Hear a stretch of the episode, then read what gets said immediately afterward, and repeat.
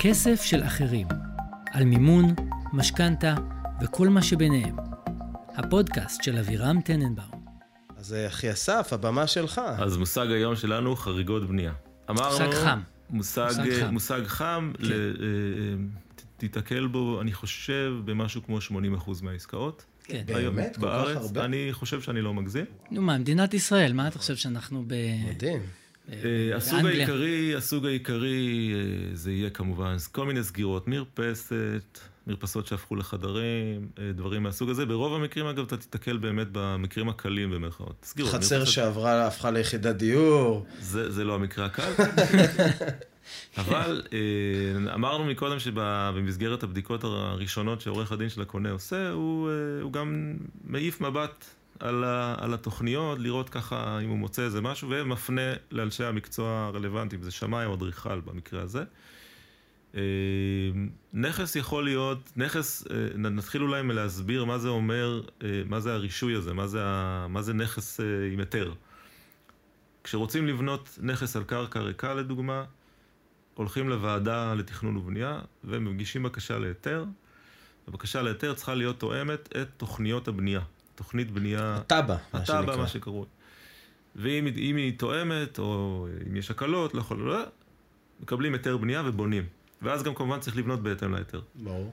מסיימים לבנות בהתאם להיתר, מקבלים טופס 4, זה כבר פעם שלישית לדעתי שאנחנו מזכירים את המונח הזה. ככה הוא חשוב.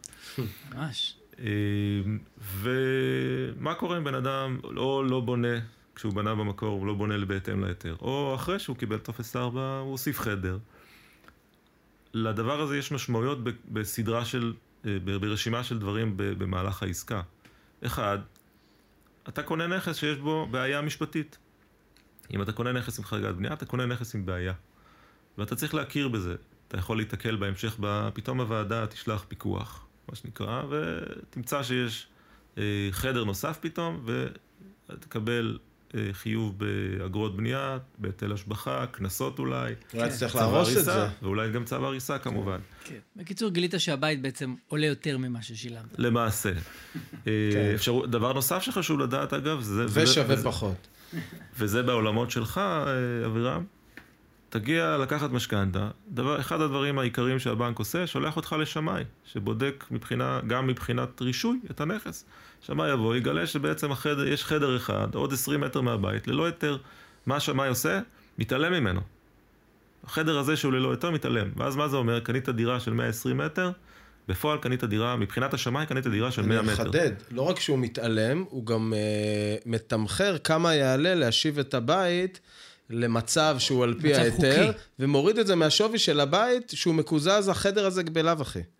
כן. נכון, ואז נוצר מצב, תחשב, תחשבו עוד פעם, וזה אולי משהו שאתה מכיר אבירם, תחשבו על מצב שבא קונה, קונה דירה ב-120, של 120 מטר ב-3 מיליון שקל, לוקח משכנתה 2 מיליון שקל, ועכשיו מורידים לו את השווי ל-2.5, הוא לא יכול לקחת משכנתה של 2 מיליון שקל, הסכום פתאום כזה. צריך להביא עוד הון עצמי בדיוק. מהבית. כן. זה, זה בדיקה שאם לא נעשתה בדיקה כזאת בשלב הראשון, העסקה עלולה להיתקע באמצע, והבעיה היא של הקונה, אה, במקרה הזה, בעיקר עם המוכר. אם הוא לא... אם אם אין לו המוכר, את אם ה... המוכר, אם המוכר אה, אה, גילה על הדבר הזה, אז כמובן שזה עובר, האחריות עוברת לקונה.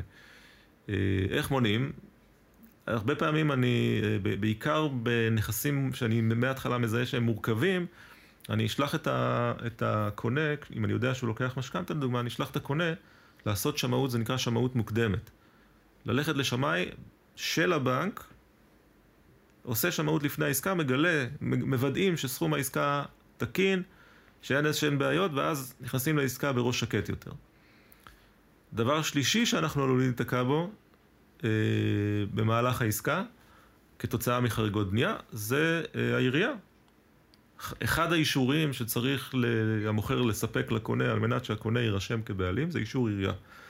עירייה בשלב הזה יכולה לצורך הוצאת האישור לעצור ולהגיד אני שולחת פיקוח, לגלות על החריגת בנייה, פוס, לא מוציאה לך אישור. ואז אפשר להעביר זכויות. ואז כן. אפשר לרשום את הקונה. אין עסקה.